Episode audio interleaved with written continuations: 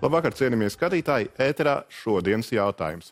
Pēdējo dienu notikumi Austrumukrainā un Krievijas Belgorodas apgabalā liek domāt, ka daudz apspriestais, ilgi gaidītais Ukrainas pretuzbrukums ir sācies. Kā tas varētu attīstīties un kā uz šo notikumu attīstību reaģēt NATO dalību valstīm, tostarp Latvijai? Kā arī par citiem drošības jautājumiem šokar runāsim ar NATO strateģiskās komunikācijas izcilības centra direktoru Jānu Sārtu. Labvakar, Sārtu! Labvakar!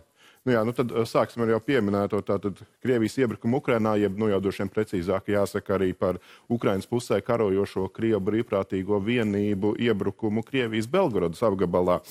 Ziņas pienāk pretrunīgas, it kā šie brīvprātīgie sagrāvuši federālā drošības dienas spēku šajā reģionā un arī Krievijas armijas motorizētos strēlnieku rotu. Tā pašā laikā no Kremļa propagandas kanāliem, protams, pretēja informācija. Lai nu kā, ko šobrīd var secināt no tā, kas notiek Belgorodā?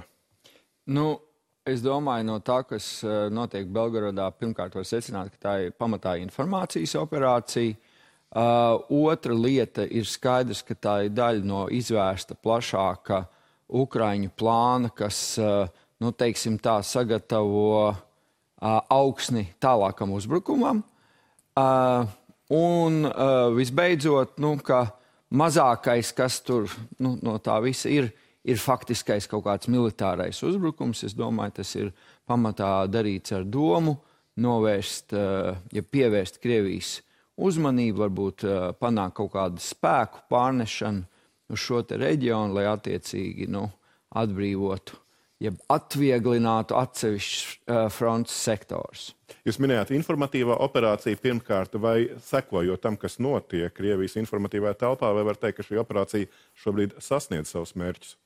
Um, Nu, Tātad divas daļas, uz kurām es apstītos. Pirmais ir digitālā vide, telegrāma kanāla. Tur, protams, tam ir diezgan liels efekts. Kamēr, protams, nu, tie Kremļa kontrolētie televīzijas kanāli mēģina notušēt uh, šo situāciju, nu, pārvērst to kā nen, nenozīmīgi, nenozīmīgi epizodu, kurai nav vērts pievērst uzmanību. Nu, kas savā ziņā arī droši vien, nu, teiksim tā, būtu sagaidāms, jo galvenais jau droši vien arī, ko Ukraiņa ar šo mēģina panākt, ir sēt tādu paniku, jeb tādu nedrošības sajūtu gan Krievijas bruņotos spēkos, gan Krievijas publikā, nu, uz ko tad Kremlim nāktos rēģēt. Vai varētu vienreiz šī, šie notikumi sēt arī tādu, ka um, nemieru liesmu arī citos, varbūt ar Kremļa šobrīdējo vadību neapmierinātos Krievijas apgabalos, un tur varētu raisīties līdzīgas sadusmes. Mēs esam redzējuši atsevišķus partizānu uzbrukumus, bet vai varētu veidoties līdzīgas nemieru kabatas arī citviet Krievijā? Nu, šobrīd es tādu attīstības scenāriju šobrīd neprognozētu, jo es domāju, šis ir vairāk nevis tāds organisks uh, pretestības uzplaiksnījums Krievijā, kā varbūt reizēm mēģina viņu, viņu parādīt. Tas ir Ukraiņas atbalstīts un organizēts. Un es šaubos, ka tas kaut kas līdzīgs būtu šobrīd iespējams citos Krievijas reģionos. Protams, varbūt sabotāžas un tā tālāk, jā, bet nu, šāda mēroga darbība, rīcība. Nu, šobrīd noteikti nē. Tas, ka kaut kādā varbūt nākotnē pie zināmiem apstākļiem Krievijā dažādi notikumi var būt attīstīties, nu, to jau mums laiks rādīs. Mhm. Nu, šobrīd tas rāda to, ka Krievijas propagandai ar vien grūtāk ir kā uzvaru atzīmēt savus panākumus Bahmutā, jau kārtējo reizi paziņots par tās ieņemšanu. Te pašā laikā analītiķi saka, ka Bahmutai nav īpašas militāras stratēģiskas nozīmes. Tas ir kārtējais stāsts par to, ka Krievijai ir vajadzīga kaut kāda uzvara, ko parādīt par notikumiem Ukrainā. Ziniet, ir tāds viens no teicieniem militārās vidē, ka atdodot operācijas vadību politiķim, nu, tas ir ātrākais ceļš tikt pie zaudējuma. Un acīm redzami šī ir tā loģika, kas pamatā vada Krievijas bruņotos spēkus, jo cits loģikas nu, šādai, šādai cīņai, šādai resursu tērēšanai par Bahmutu man grūti ieraudzīt, tikai nu, lai iegūtu kaut kādu simbolisku, kaut nelielu uzvaru, bet tā cena, kādu Krievija maksā par šo te Bahmutas ieņemšanu ir nesamērīga. Viņi principā visu savu um, nu, teiksim, ziemas, pavasara uh, potenciāli iztērē tur. Protams, arī Ukraiņiem ir ļoti lieli zaudējumi. Uh, bet viņi neiztērē visu savu potenciālu, es domāju, to mēs redzēsim nu, tuvākajā laikā, kad viņi pāries nu, redzamā pretuzbrukumā. Jā, no rīta arī komentējot šos uh, Belgorodas notikumus, jūs arī minējāt, ka tas ir pretuzbrukuma sākuma fāze. Nu, gribējās pajautāt, nedaudz rodas tāds iespējas, ka par šo pretuzbrukumu tiek runāts jau mēnešiem, un tas tiek apspriests, kā būs, kas būs, kas piedalīsies, kas nepiedalīsies, kā tas varētu attīstīties. Uh, rodas nedaudz tāds iespējas, ka tas gan ir tāda seriāla jaunā sezona, kas tiek ļoti gaidīta. Uh, kam tas nāk par labu, šī publiskā izķidāšana, kurai no karojošām pusēm? Nu, pirmkārt, Ukraina ir demokrātiska valsts, jā, kurā nenotiek uh, nedz cenzūra, nedz arī nu, brīvsrunas apspiešana. Un, neizbēgam saprotot šo kontekstu, tā vietā, lai kaut ko tur baigi kontrolētu, nu, jāļauj, jāļauj tai diskusijai iet. Savā ziņā skatoties to pašu Krievijas informācijas telpu, nu, tur var just nervozitāti un savā ziņā pat bailes no tā, kas notiks, uh, kad Ukraina uzbruks.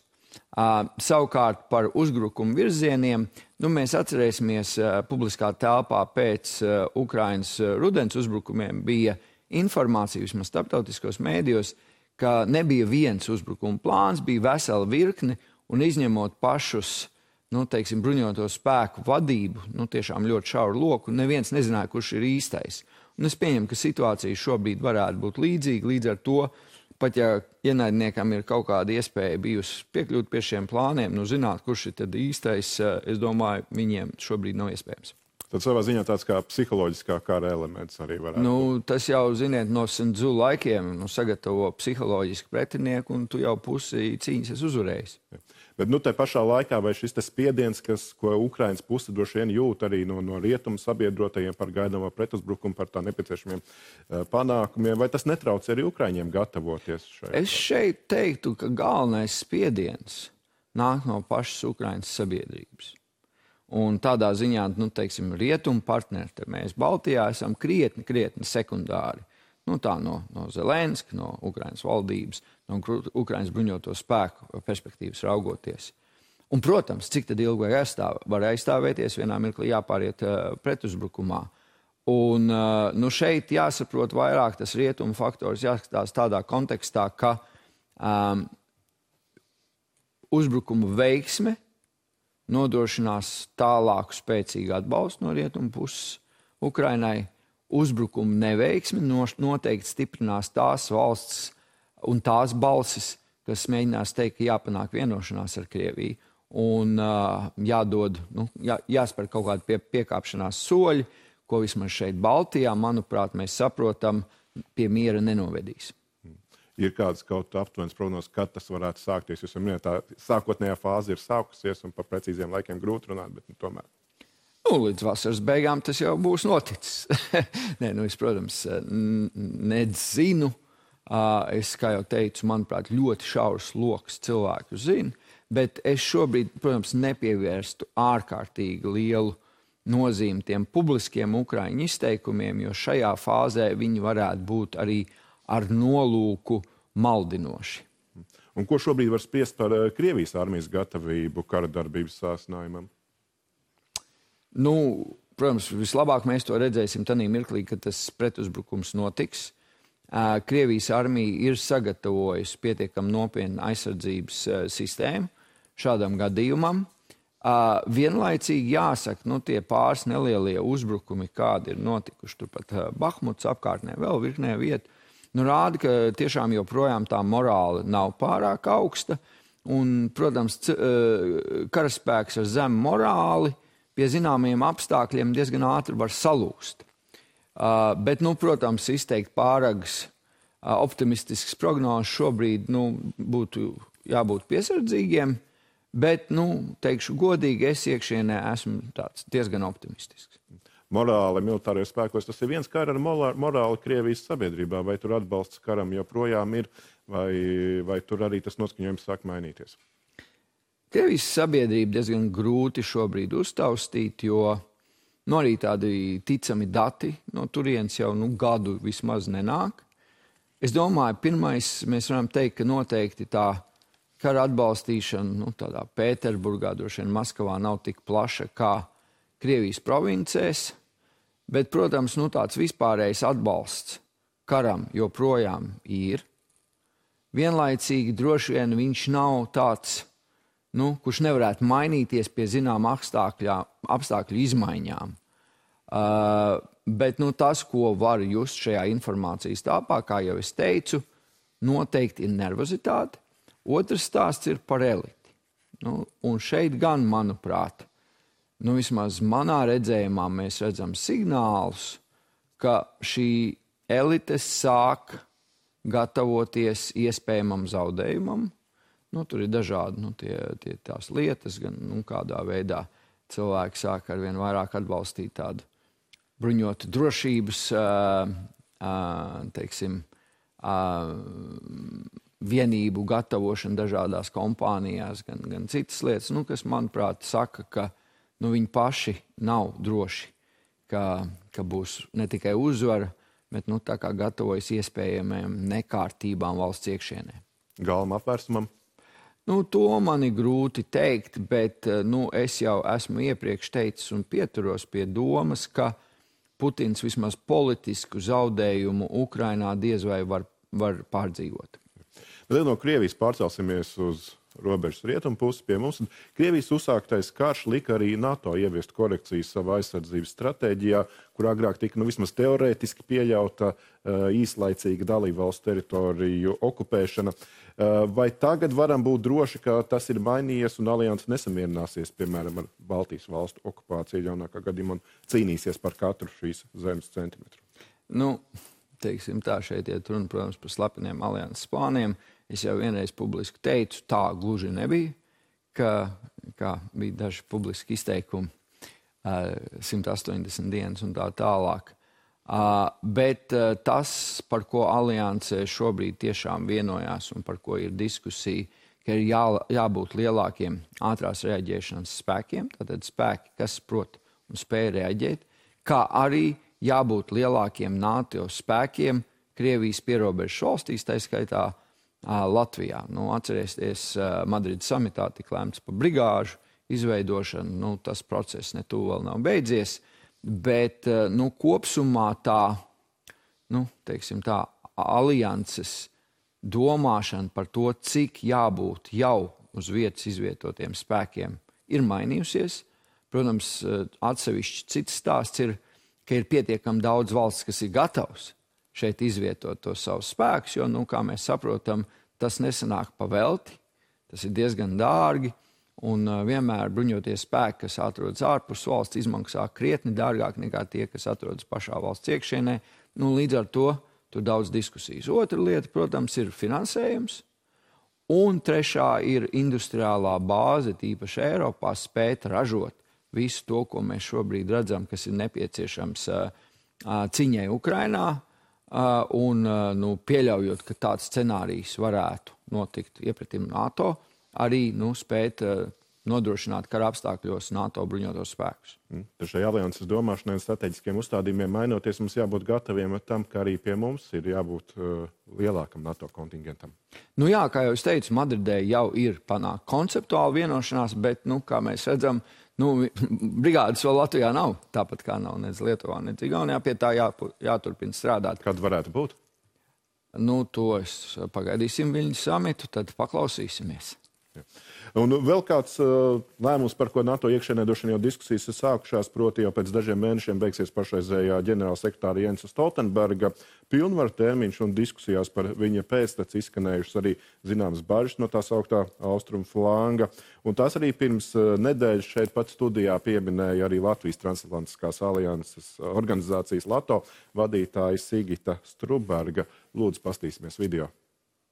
Ir jāsaka, ka atkal jau tas nosacīti jauno valstu bloks vai, vai austrumu um, flanga bloks ir nobažījies par to, kas tad varētu būt šī nākošā kandidatūra, lai tā tomēr nebūtu no reģiona, kurā ir mazāk izpratni par to, kas notiek Ukrainā. Cik pamatot šādas bažas varētu būt, un vai tiešām ir šādi kandidāti iespējami? Nu, katru reizi, it īpaši šajā gadījumā, NATO ģenerāla sekretāra pārvēlēšana nav bijusi kādu ilgāku laiku. Stoltenberga, kurš ir bijis nu, neparasti ilgi šajā postenī. Protams, ir zināmas bažas, ir satraukumi, tas ir skaidrs. Bet katrai no mūsu valstīm, tā skaitā Latvijai, ir viena balss, bez kuras nevar ievēlēt ģenerālsekretāru. Līdz ar to gala beigās tas būs kaut kāds kompromiss, kas būs jāmeklē. Un, protams, šeit gan diplomātijai, gan sarunai, tā skaitā valstu vadītāju starpā, būs liela loma spēt panākt to kompromisu tā, lai viņš būtu tiešām arī pietiekami labvēlīgs arī Latvijas drošībai. Bet, eh, nu, jā, ja mums nepatīk, mums ir balss, kurā mēs pasakām nē, skatāmies citu kandidātu. Uh, Stoltenberga kungam pilnvaras jau divas reizes ir tikušas pagarinātas. Uh, vai varētu būt trīs lietas, labas lietas, un viņš paliek amatā ar vēl kādu pagarinājumu? Nē, nu, tas būtu ļoti, ļoti neparasti. Jau esošais ir nu, ārpus parastās NATO normas. Un es domāju, ka pietiekami daudzas valstis nu, gribētu atgriezties pie tā, ka nu, reizes 3-4 gados tas eh, NATO ģenerāls sekretārs rotē. Um, un, nu, protams, dažādi var būt. Es tomēr teiktu, ka visdrīzāk, protams, būs jauns ģenerālsekretārs. Mm -hmm. Ja. Ir kādas kandidatūras jau ticams? Varbūt? Nē, ticams šobrīd nav. Kā jau es teicu, uh, Nu, cilvēkiem jāsavāc visu NATO dalību valstu piekrišana. Ir, protams, valsts, kuriem nu, teiksim, tajā kandidātu vērtīšanas procesā ir lielāks, vairs, piemēram, ASV, kas diezgan laicīgi var pateikt, nu, kur tur jā, kur nē.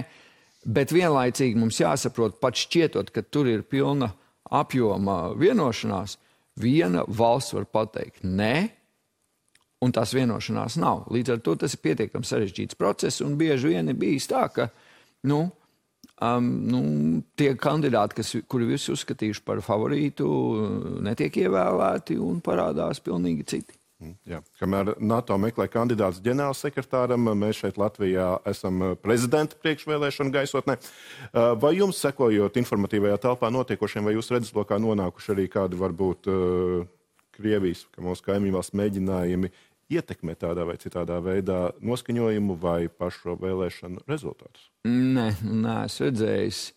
Uh, pirmkārt, jau vispār kopumā mēs visi saprotam, ka Krievijas rokas ir ļoti aizņemts ar to, kas notiek karā, kas notiek Krievijas pašā iekšienē. Un nu, tepat uh, uz vietas esam redzējuši, ka nu, tā tās iespējas, kas citādi no Krievijas puses tiktu izmantotas, nav izmantotas. Šobrīd attiecībā uz, uz prezidenta kandidātiem nu, ir varbūt tādas nu, vietējas atblāzmas, jā, bet nu, to teikt, ka Kremļa mašinērija tam būtu pieķērusies, tā tas nav. Uh, bet, nu, ja būtu iespēja kaut kādā veidā to pavirzīt, nu, iespējams, ja būtu resursi, viņi to mēģinātu. Bet nu, šoreiz es to īpaši nemanu, un jāsaka, godīgi, es arī nesagaidu, jo viņiem vienkārši resursu nav. Un cerams, ka tā mašinērija piepliks un to resursu tik drīz arī nebūs. Paldies jums par sarunu un paldies jums, skatītāji, par skatīšanos. Visu labu!